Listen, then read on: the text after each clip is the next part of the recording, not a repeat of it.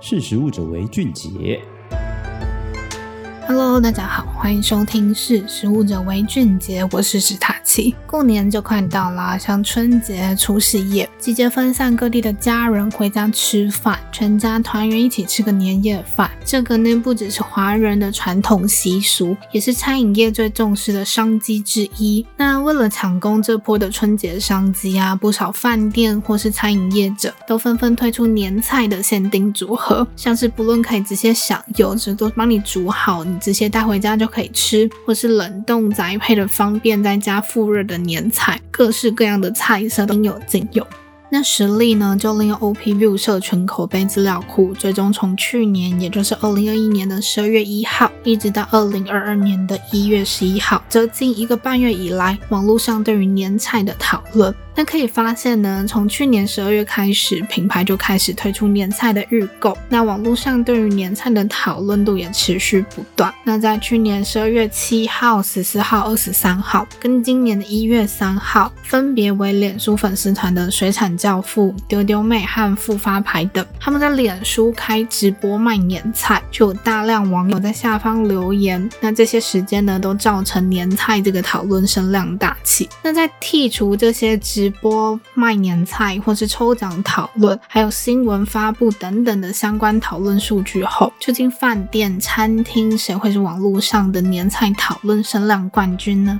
像是王品集团啊、瓦城、享宾集团、海霸王、干杯、绢豆腐、金色三麦等等知名的餐饮业者，他们都纷纷推出了年菜组合。而各家餐饮业者呢，也为抢攻新春年菜档期，不止在菜色上用尽心思，还有不少餐厅也举办抽奖活动来吸引消费者。那实力在去除抽奖活动还有相关的新闻发布声量后，就发现呢，我们这个声量讨论冠军就是由王品集团夺冠，它总共有五百四十一则的讨论度。那第二名呢，则是瓦城，它有一百二十九则的讨论声量。海霸王餐厅呢，则是第三名。究竟为什么这个王品集团可以夺下声量冠军呢？王品集团旗下的响鸭、莆田、和风小馆等餐厅，他们都有推出年菜组。合？那这个其中声量的讨论来源呢？有百分之七十三来自于社群平台。那讨论声量前三名的平台分别为特盛吃货爱家的 YouTube 频道，还有小妞的生活旅程脸书粉丝团，还有再就是王品之家和风台式小馆的脸书粉丝团。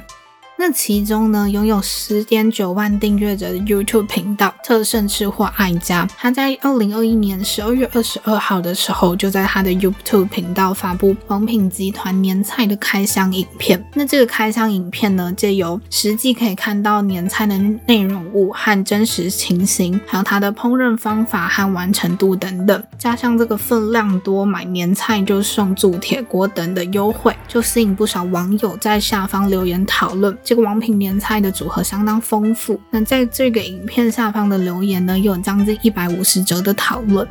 那另外呢，拥有七点二万脸书追踪者的小妞的生活旅程，他也在他的脸书页分享了王品集团这次推出的年菜组合。其中呢，也像刚刚提到的买年菜就送铸铁锅这点，就相当吸引网友的注意。不少人就在下方留言表示啊，有这个锅子就值得了，这个真的很划算等等的留言。那声量排名第二的瓦城呢，则是借由自家的脸书粉丝专业，在二零二一年十二月二十一号的时候。发布了年菜预购的消息。那下方留言呢，除了网友们表示期待很久，或者唯一购买等等，对于订购的内容形式，还有取餐时间，以及加送的八八八开运美味金有所提问。那这里可以看到呢，预购的诱因对于消费者来说相当的重要。它这个年菜市场真的很丰富，不只是餐厅啊，还是饭店业，连早餐店早安美之城也推出萝卜糕系列年菜礼盒来进攻这个年菜市场。那它也因为拥有二点万追踪者的科罗伊脸书专业有分享，在这次年菜声量排行来到第五名。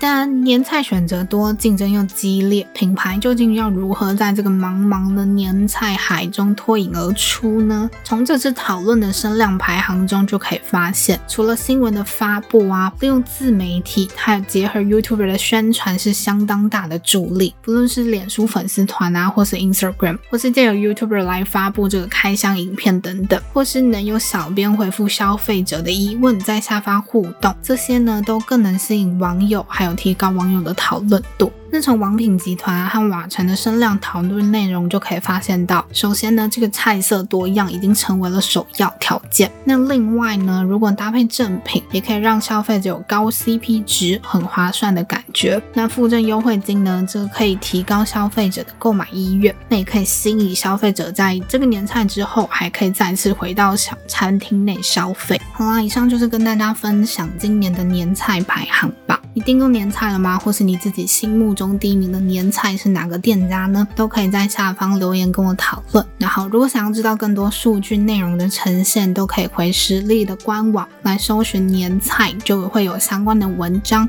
那我们今天就分享到这边喽，我们下次再见，拜拜。